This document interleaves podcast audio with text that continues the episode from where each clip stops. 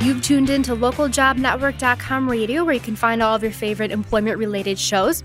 I'm your host, Katie Chesney, and you're listening to Community Concepts, where we take an inside look at organizations that deal with the community and issues they face when it comes to employment. So, whether you're a veteran, a woman, a mature worker, or an individual with a disability, we have a show for you.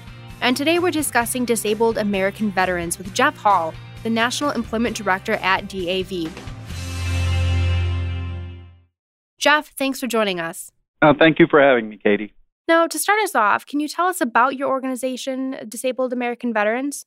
Yes, DAV is a nonprofit organization that's been around for nearly 100 years now. We were founded in 1920 by a group of concerned World War I veterans who came home from overseas, many seriously and traumatically disabled, to uh, basically a situation where there were no programs in place or caring for them uh, was not in full swing. So DAV, these members banded together, other disabled veterans, formed the Disabled American Veterans of the World War, which just became Disabled American Veterans and, and today known as DAV. We were fully chartered by Congress in 1932 to provide the free services that we do, which are always free, to the men and women that have served this country as well as their dependents and orphans alongside. So, over the course of about 100 years, we have grown into a huge organization built on uh, approximately 1.2 million members or so across the country to include uh, Puerto Rico, Hawaii, Alaska, and the far reaches. And we have local chapters uh, in every state, as well as those comprising a, a state department, and then up to, through the national level. So DAV, being a banded group of, of veterans who encountered uh, whether they were wounded, ill, or injured in the service, who suffer a lifelong disability uh, as a result of that. And then we provide a whole host of free services to those folks. So, as the National Employment Director, what is your role at DAV? And kind of can you tell us a little bit more about what you do? As the newly appointed National Employment Director for DAV, and I say newly appointed because not just newly appointed in the position, but it's a new department for DAV. For nearly the, the existence of, of DAV, we've never had a, a service or department dedicated solely to providing employment assistance to the men and women that have served. DAV long has long recognized the problems or the issues facing, especially those young veterans transitioning out of military service, but with uh, finding either meaningful or uh, you know meaningful employment to go along with their transition after service. Many become employed, but may be underemployed, and so DAV has always recognized this as a long-standing issue and uh, earlier this year, through the, the guidance of Mark Burgess and National Executive Director Barry Jesinoski, they felt it was time, along with the board of directors, to to finally engage and create a program dedicated to provide this particular service. So it's a new venture for DAV. It's a very exciting time because I've, I've been through a lot of different positions through DAV, and one of which, or the major core of what I did, was providing direct assistance to veterans in various cities that I worked in. And the one thing that always troubled me personally, and, and of course across the board with DAV, was the fact that we just didn't have anything dedicated to helping them find employment. All right. And a large portion of what DAV does also kind of consists of lobbying for the rights of disabled veterans in Congress. So, can you tell us more about these initiatives and what that lobbying really does for the veterans? We have several different departments alongside of the employment program. Uh, one of those is the National Legislative Program that we have. It's a small group uh, of folks that work in the legislative staff, which is directed by our National Legislative Director, Joe Violante, work day in and day out, working with uh, staff and members of Congress as well as policymakers and anybody at the Department of Veterans Affairs or other government agencies so that we can help shape, persuade, introduce, and push along any kind of policy or legislation, perhaps growing into a bill that becomes, you know, eventually becomes a law. And so they work tirelessly in those efforts to ensure that towards the betterment uh, of veterans and their families. And again, part of that, or a large part of that, is regular testimony before Congress, be the Senate uh, Veterans Affairs Committee or the House Veterans Affairs Committee and subcommittees. There's a wide variety of different committees and different portions of Congress that we interact with. Most recently, things along the lines of the Affordable Care Act. Caregiver bill that became a law was DAV was extremely instrumental in getting that passed, which was much needed benefit to the caregivers that provide assistance to their family members. So we are in full swing constantly on Capitol Hill with our with our efforts there. Now, DAV also strives to educate the American people. So, can you tell us what kind of education you provide for general Americans and kind of why you do that for them? For many folks out there, I think in general, the American citizen knows and understands that there are hardships that are faced by are, are those that are serving in harm's way today, as well as those that have come home and, and have transitioned out of the military. So I think there's a gen- there is a largely a general understanding of those types of issues, specific needs when it gets into those particular matters. DAV really strives to make sure that the you know the general public knows and understands that once that soldier or sailor comes home that they're you know it's an ongoing battle or can be an ongoing battle. Mm-hmm. Many many believe Katie that you know, an individual, as an example, that was injured in military service, that benefits when they leave military service are automatic, and that is just not the case. So it, it, they have to rely on an organization like ours with our, you know, our advocacy end of what we do to help them fight to get their benefits. It, it shouldn't be that way. However, that is something again that the general public, I believe, still to this day doesn't really fully understand, and why the need for our expertise comes into play in that.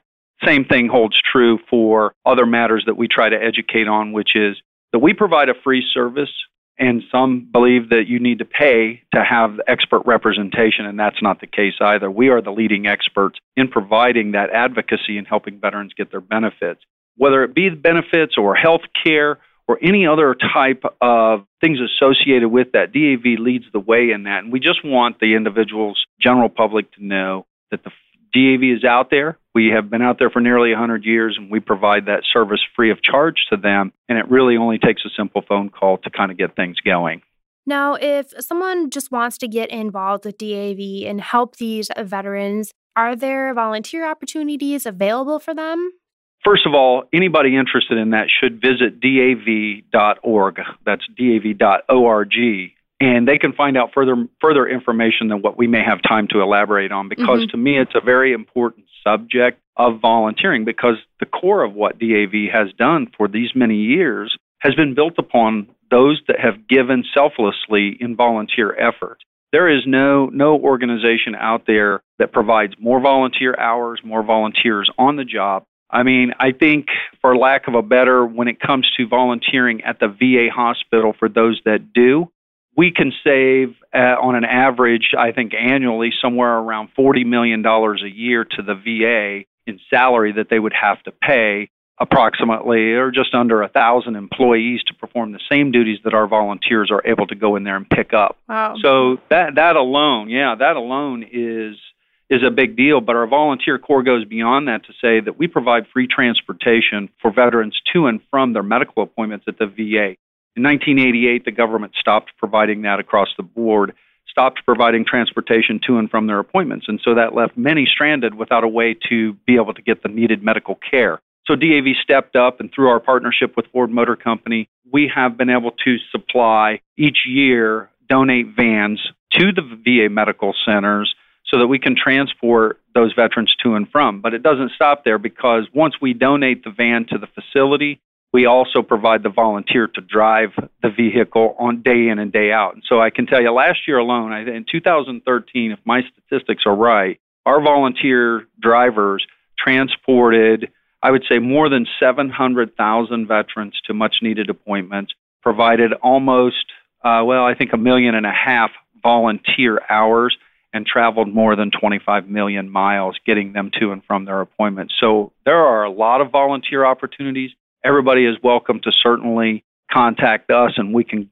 lead them in the right direction. And uh, it, it's just a great opportunity, and, and it just doesn't work without volunteers.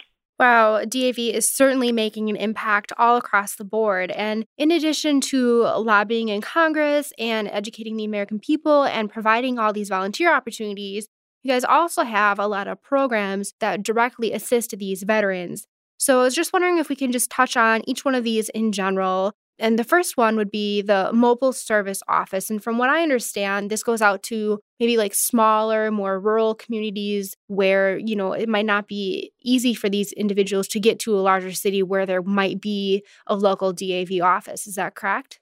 That is absolutely correct. I mean, we have, uh, just to kind of explain it before leading up to the mobile service office, we have as I explained in the beginning, we have chapter service officers or chapters, and in those we have chapter service officers. Now, they're not accredited, but they are trained by us in an annual certification, as well as department service officers. So you have those folks that are out there across the country. But our core of national service officers, which we may touch on here within our service program, I would say our service officer, national service officers, operate our mobile service office program. Again, we, for many years, had what we called a field service unit that used to go around uh, different places in the country. And then, due to expenditure or cost, just sheer cost associated with it, you know, we had to suspend that, or at least for uh, for a while. We resurrected our, our program, gave it a facelift, and basically made it a much more fully equipped with technology unit that goes around. So we have, I believe, it's around ten mobile service offices that that go around the country you know, kind of divided up in specific regions. And what those mobile service offices, they're, they're fully equipped or housed with two offices that are fully functioning, the same as if our service officers, two of them left their office, actual office building, and went on the road, they have the same tools available to them on the mobile service office. And the, yes, the idea, as you pointed out, is absolutely right because not everybody can go that lives upstate in New York can get to Manhattan, mm-hmm. or that lives in southern Illinois can get to Chicago, where the regional offices are, because the way the VA is designed is claims are processed, and I'm talking specifically like claims for disability compensation or, or those types of benefits, are processed out of a VA regional office. And in doing so, many just, even though you can provide a great deal of services by way of telephone and talking to someone like you and I are, mm-hmm. or through the you know the electronic filing that's available now well the mobile service office brings that service right to their front door and it allows them to either travel less again many with serious conditions that are just not going to allow them to get into the uh, the locations where the VA regional offices is so or, or where they are.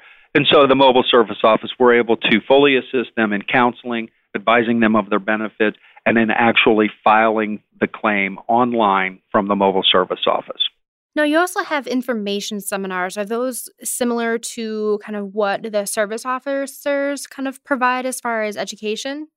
Yes, it's a it's a it's actually an extension of what we do in our national service offices. Our information seminars kind of come in a wide variety. It may be an information seminar that's provided to a transitioning military unit, like a National Guard unit. So they may contact us and ask ask us to come out and provide a benefits information seminar to those that are transitioning or separating from service, whether it be that type of situation or we host them at VA medical centers where we can you know we advertise it that we're providing a benefits overview seminar or a different DAV chapter may host them. We host them all year long.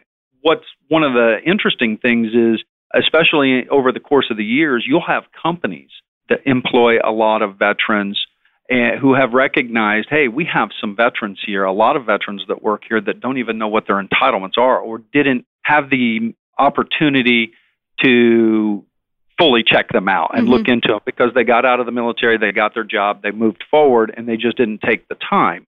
And now they may be at an age or their disabilities have progressed or something like that to where they really need it. And so employers are recognizing that and contacting us and asking me in specific if we're able to come out and provided one of these types of information seminars to their employees on site and we're able to do those types of things. So it's it's a wide variety of audiences that we get or, or venues i should mm-hmm. say but the gear or the direction is to provide those overview of benefits. And actually we can file claims at the information seminars depending on the type of setup it is but we can do those things as well now we're up against the clock here, but you have additional programs for homeless veterans, you have disaster relief, and then, like we talked about earlier in the show, you also have employment resources. So, as we're looking to wrap the show up today, if you could share one piece of advice for a disabled veteran or just for the general public about DAV on how they can get involved and, you know, what they can be doing, what would you say to these individuals?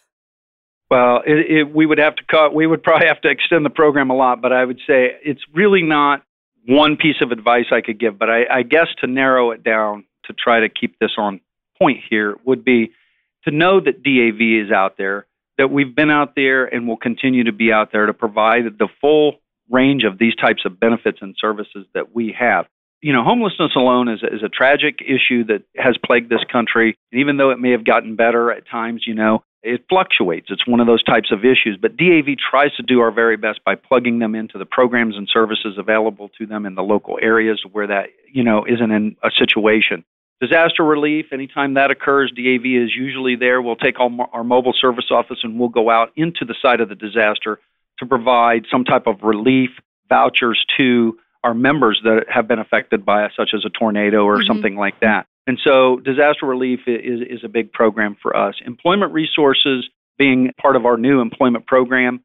Let me just sum that up and say if no one else remembers anything from, you know, everything we've talked about, jobs.dav.org is our new website that I that I oversee and that is going to be providing and it's in the process of going through a second iteration. But what they will be able to find is through our partnership with Recruit Military where we go out and do uh, we did 34 job fairs during the last six months, and we've signed on to do up to 75 events across the country this year, where we bring a host of employers, quality employers, into the you know a venue where it's uh, veterans are able to come and speak directly to those employers to hopefully gain an opportunity for further interview. In some cases, being hired right at that particular location. So we're busy with job fairs and things like that, but that's not going to be the only component to our employment resources. A lot of those are going to be found on jobs.dav.org by going there and finding featured employers, education, things that support you in your role uh, or search of employment and different things like that.